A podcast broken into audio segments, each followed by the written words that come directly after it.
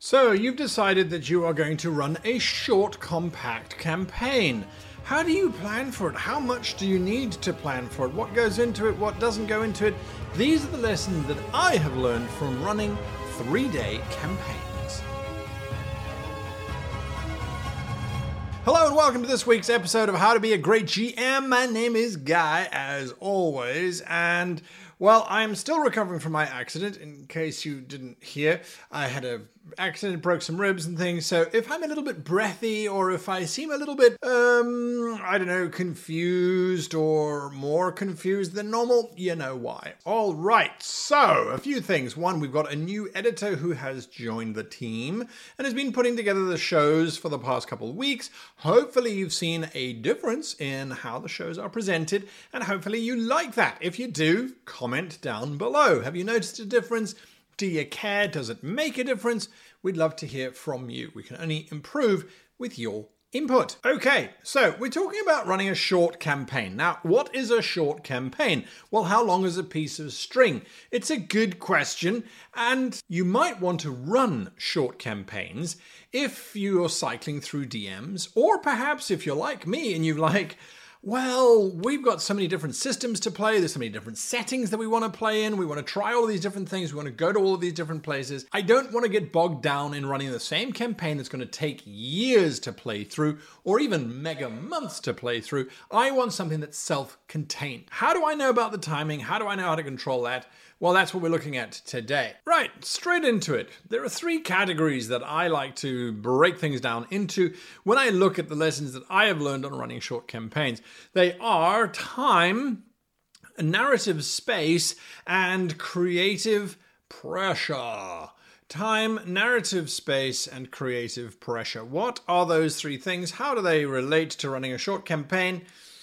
Here we go. Okay, so time obviously is the most important thing in this equation. How much time are you going to spend running the campaign? Or more importantly, how much time of your gameplay is going to get sucked up in stuff? So, in other words, rather than going, all right, well, I'm only going to have 15 encounters in total throughout the entire campaign, it's sometimes useful to step back and go, well, actually, how much time am I working with? So, the very first step is to identify how much time your game sessions are going to run for. Now, I remember back in the day, I'd run game sessions for 6, 8, 12, sometimes even longer number of hours per session. Those don't exist anymore. They usually run for three hours nowadays. Three hours is a good amount of time to spend role playing, especially if everyone has commitments and things. But primarily, I would say most sessions are somewhere between three and six hours, depending. So, with that in mind, you need to then step back and say, well, a short campaign would probably comprise somewhere in the region of, let's say, six to eight to 10 of those types of sessions. And why that number? Where does that random number come from? Well, it's not a random number. Generally speaking, when you are looking at running a short campaign, you're going to want to use the five step method. And the five step method is very, very simple introduction to problem, journey to problem, discover that the problem is not the problem, journey to the next problem, discover that that is the real problem, and solve it. It's a very simple five step method to create a bare bones outline. Now, with that, you go, okay, well, that's five sessions. Could be, or it could be 10 sessions if you're spending two sessions per section, which is probably more likely. But this is where it becomes very important. If you haven't played with the group before, your first session is going to be very indicative of the speed for the rest of your sessions. So that means we can't anticipate before we've started playing with a new group anyway, exactly how many sessions we're going to be running for. It could be five, it could be 10, uh, heaven forbid, it could be longer if your party take their time. Now, here's some interesting things that I've discovered in my own role playing style, and I would say I'm not that different from anybody else. So, these are some of the statistics that I have gathered over many years of role playing. The number of players times two minutes each is how long a round will take to play out. So, whatever role playing system you're using, this usually holds. Now, that might seem like a really long time. Two minutes is an incredibly long time for someone to sit there going, well, maybe I do this. And I've even done videos on the five second rule to try and help motivate and speed people along. There are just some people who don't do that. There are other groups who might do that very, very quickly, and then suddenly they get to a point where they're like, oh, um, and then they break into a discussion. If you are a DM who does not allow for discussions to happen during a combat situation, you're like, well, you can shout these things at each other, but that's going to take some of your time, or it's going to take an action, or it's going to do whatever your system might do. Generally speaking, I allocate two minutes per player per round. So five players, 10 minutes. I know it sounds like a lot. Most rounds, it probably won't be 10 minutes. It'll cycle through and it'll be one minute, one minute, one minute, one minute, one minute. But occasionally it'll be three minutes or four minutes, and occasionally it'll slow down. Now, this also, by the way, translates quite handily, not just in combat, but in social encounters as well. So you go, okay, for every NPC, I should allocate two minutes per player character. At least two minutes per player character. Five characters, it means 10 minutes per NPC. Now you go, but the blacksmith is not going to take 10 minutes to talk through stuff. No, this is entirely true. But if they are talking to one NPC, they're probably going to talk to other NPCs, and suddenly 10 minutes is taken up very, very quickly. This, by the way, is casual stuff. Now, in a more serious combat, a life or death kind of combat, a big set piece where it's not just something that's happened, it's not an incident that's just occurred, it is your oh well, this is the henchman of the villain, and so this is it. That I usually allocate an entire hour for. I'll say, okay, well, this combat's going to take an hour. Now, again, depending on what system you're playing, there might be an adjustment based on higher level. Usually, higher level means more power or more abilities or more things that players can look through in a given round. And so then again, things will slow down. So it's one combat an hour. I don't try and cram in more than that because that's just insane. Furthermore, I don't try and cram in combats. If a combat happens, it happens because the player characters have got to a situation where violence is the only outcome. Something else that I find a really useful metric when we're talking about time is aside from allocating time for the players to make decisions and things, it is also about the number of maps that you might need. Now, if you do use maps, a general rule of thumb is it's a map per hour and no more. You can have more maps if you really want to, but it means that you're either using maps poorly and you're throwing down map after map after map that your players are basically running through, or as I would advocate, you put down a map which keeps them engaged for at least an hour or more. This could be because the corridors are interesting to explore, it could be the architecture that's interesting, it could also just be that it's a grand hall that the king is standing in, and you put some NPCs around that the players are going to engage with. Either way, that map, if you're doing more than one an hour, you're overreaching. So if you have a planning opportunity and you know that your session is coming up, you might go, actually, this is going to be a big combat in this location. And then there's going to be some NPC stuff happening in this location. For my next session, I don't have to prep any maps. I just need to use this one map. Doesn't that take a lot of pressure off of you? That's quite useful, I find anyway. Number two is a narrative space. Narrative space. So, what is the narrative space? What is narrative space? What does this mean? The narrative space is the space in which you are working as the director of this entire production. Now, I use that word with caution. You are not prescribing the outcomes, you are not determining the outcomes, you are not trying to control what the player characters are doing, you are not controlling the story. You are controlling events that occur. Remember, you are triggering these events. The event happens, and what happens as a result of that is up to the PCs and the NPCs' interactions, not up to you. So, distancing yourself from that, you can go, okay, well, I have my narrative structure, the five step narrative structure. Each of those steps is a mini five step adventure as well. So, the introduction to the story where the players have to travel into a bog because someone has asked them to go and fetch something from the bog. That's one step on the five step chain. Within that, though, there's the getting to the bog, the finding of the NPC who knows how to lead them deeper into the bog where they won't fall into the quicksand. Or perhaps it's the encounter with the lizard folk who live in the bog who don't want the PCs to defile their sacred hunting ground. Whatever it might be, there are some steps that you are possibly going to be including in that journey that they are taking. Each of those steps on average, is going to take two to three hours. So if you are going to have an encounter with the lizard folk, you can bet that that's going to take about an hour. And if those lizard folk are going to get them to do something, go and find the sacred flower of our tribe to indicate that the swamp accepts you, that is at least another two hours that you can cobble on quite easily because you know it's going to be a combat and there's going to be a social or a puzzle or some kind of skill challenge thing which is going to suck up your time. So our narrative space looks at these things and says, okay, well, in a two to three hour block, we can have one of these steps progress if we're lucky and we can nuance it. But that also means we need to restrict ourselves. We need to contain ourselves, right? So, our next point is the fact that you either need to focus on a player based campaign or on a narrative campaign, on an epic campaign, where the player characters are trying to prevent, overcome, destroy, defeat, uh, somehow thwart a big evil. So it's either that or it's following the player characters on their journeys that they are trying to discover for themselves. You're using their backstories to create the narrative and to drive, and you're following where they're going, right? You can't really do both. Because if you look at it, each of the players' backgrounds, each of the players' personal journeys, doesn't that look like five steps if you've got five players, or six steps if you've got six players? Remember, we only have five steps to play around with. So if you've got six players, you've got six steps.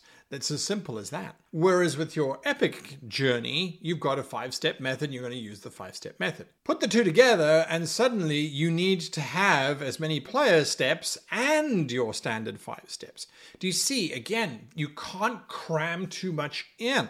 A lot of people make this mistake. Oh, I'm running a game of uh, Cthulhu or vampire or who knows what. I need to prep and plan so much stuff. No, you don't. Sit back, look at what you are doing, look at your narrative space, and you'll realize oh, I need to plan one map and a social encounter and maybe a puzzle and then maybe a combat, and that's going to take up most of my role playing time. Finally, when we look at narrative structure, the other thing that you have to bear in mind is that you are not building up a nemesis. You are not building up this giant evil who is going to have nuances and great amounts of detail going into them. You are creating villains one step down from the nemesis. The villain is going to have I am bad, I am evil, I am misguided, I am you're going to give them one component. They are after power or money or love or trust or respect. Give them one thing, just give them enough to make them motivate what they're doing, to help you to understand what they are going to be doing in response to what the PCs are doing, and that's it then they will have henchmen that the PCs are going to encounter throughout the short campaign. If you go with the Nemesis, the Nemesis has to have a villain, and the villain has to have henchmen. The more steps you put in between the player characters and the big bad, if you're going with an epic campaign, the more steps you have to add in to your campaign.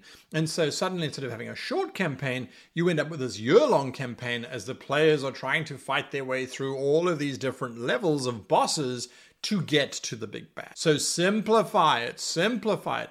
Do not be afraid that your game is going to be boring or simple as a result of having a simple narrative.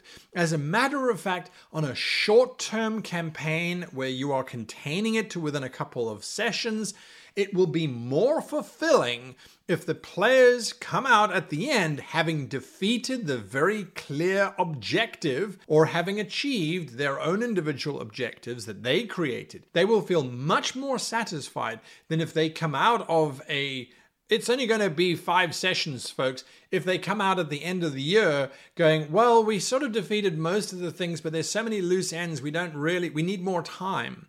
You don't want that small and contained and focused. That's the benefit, that's the beauty of looking at your narrative space. Finally, number three creative pressure. Now, creative pressure refers primarily to you. You are running a short campaign, you are running a small space environment. That doesn't mean that you have to think small. That doesn't mean that it is all set in a single castle. It could be. But what you need to do in order to make that small campaign feel like it's a grand cinematic experience, you've got to draw inspiration from feature films. Look at films like Star Wars or The Lord of the Rings or uh, the Marvel movies, right? Each film is self contained to two to three hours these days, but is packed full of different spaces. We don't spend a lot of time in the same space throughout the film. We're bouncing around, we're going all over the place. So that's the creative pressure that I'm talking about. To make your game feel as if it was an epic adventure, you need to make sure that each of the locations, each of the maps, each of the areas that the players are going to has a very distinct and unique feel to the previous locations that they came from. So even if they are simply, you are running a campaign where they crash in a jungle and they have to get out of the jungle, that's the entire premise of the campaign. It's only meant to be five or six sessions long, right? The jungle itself, you can't just give them, here's a jungle map, here's another jungle map, here's another jungle map. That would be incredibly, incredibly dull. That would not help your case in running a great game. What you need to do is say, well, here's a piece of jungle. This sets up the jungle, right? Using the five step method. Okay, now we're going to the next location. It's not jungle, it's not dense foliage with predators hiding behind all the leaves. Now we're going to a river which you have to cross, or a chasm which you have to cross. And at the bottom of the chasm, there are cannibals living down there, or giant insects, doesn't matter. Then the next one is not more jungle, it's what happens when the jungle isn't here suddenly. It's all been burnt down, or there's just this wide open glade filled with grass that just happens to be chest height. What's hiding in the grass? And the next one is that there's a swamp within the jungle, and there are bits of jungle around the edges, but the swamp is now the component. Do you see what I mean? You need to make sure that each time the players are engaging with your space, it's different even if it's in the same space, even if it's in the same location. You can have lots of different little maps within that location. Of course, if you have it that the players start on one planet, they fly into space, they have a space battle uh, in a nebula, then they fly onto a moon, and then they're in a space station, then they're on a direct ship do you see how it just makes it much more interesting? And it also helps you too in terms of your creativity because now when you're going, well, the guys are in a mine, they're in a dungeon, we're doing a traditional dungeon crawl. If it's dungeon after dungeon after dungeon, that's going to get boring. Mix it up, and you will be amazed at how, at the end of it, your players sit back and go, Oh, that was a roller coaster ride. Absolutely mind blowing, amazing, wonderful. Can't wait to do it again. You'll be amazed. You'll be absolutely amazed. Another thing with creative pressure use the four adventure types thwarting, delivering, collecting, and discovering. Use those. They are there for a reason. Those four almost solve a five step method, don't they? They comply with the five steps, and then you just need one more which could be a repeat of thwarting or delivering or discovering or collecting or whatever it might be. Those five things are going to help take pressure off of you. If you go, well, last week we were in the jungle, we did the jungle thing, and that was thwarting. There was a tribe of pygmy hunters who had taken offense at one of the player characters' actions and was hunting them. Once we defeated the tribal leader, they calmed down everything is fine. So the next one, the river, it has to either be collecting, delivering, or discovering. Okay, cool. Let's make it a collecting. They need to collect wood to make a raft to cross the river. Okay, great. So now they're going to go and start looking for wood and exploring the trees, and you get the idea, right?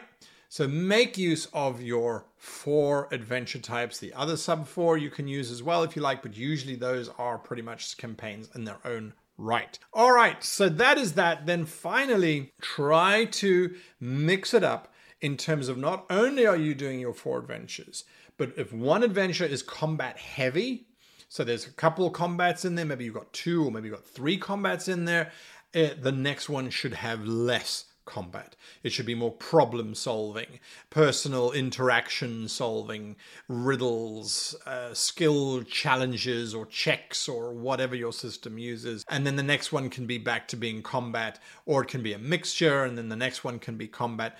Make sure to try and keep that balance. And also, if you know you're getting towards the climax, as the PCs are going to face off against the big bad, you don't want to have an episode, an episode, you don't want to have an adventure which is combat, and you know the next adventure is with the big, big villain, and that's going to be another combat. You don't want that. So if you can see you're heading into the session and you know that they're probably going to finish next one, make the one before talky talky investigation, maybe a little bit of combat, a little bit of uh, foreshadowing of what's to come, but try and keep that balance. That's it. There's lots of components to running a short campaign. These are the lessons that I've learned. These are what I apply to games that I run, such as games like D&D in a Castle, our convention games. It keeps people excited, it keeps them engaged, and most important of all, it helps me when it comes to planning my adventures because it's fairly simple. I'm just filling in the blanks, and I don't fill in all the blanks. I don't need to. My players are going to be filling in the blanks. I just need to figure out how to fit what the players are saying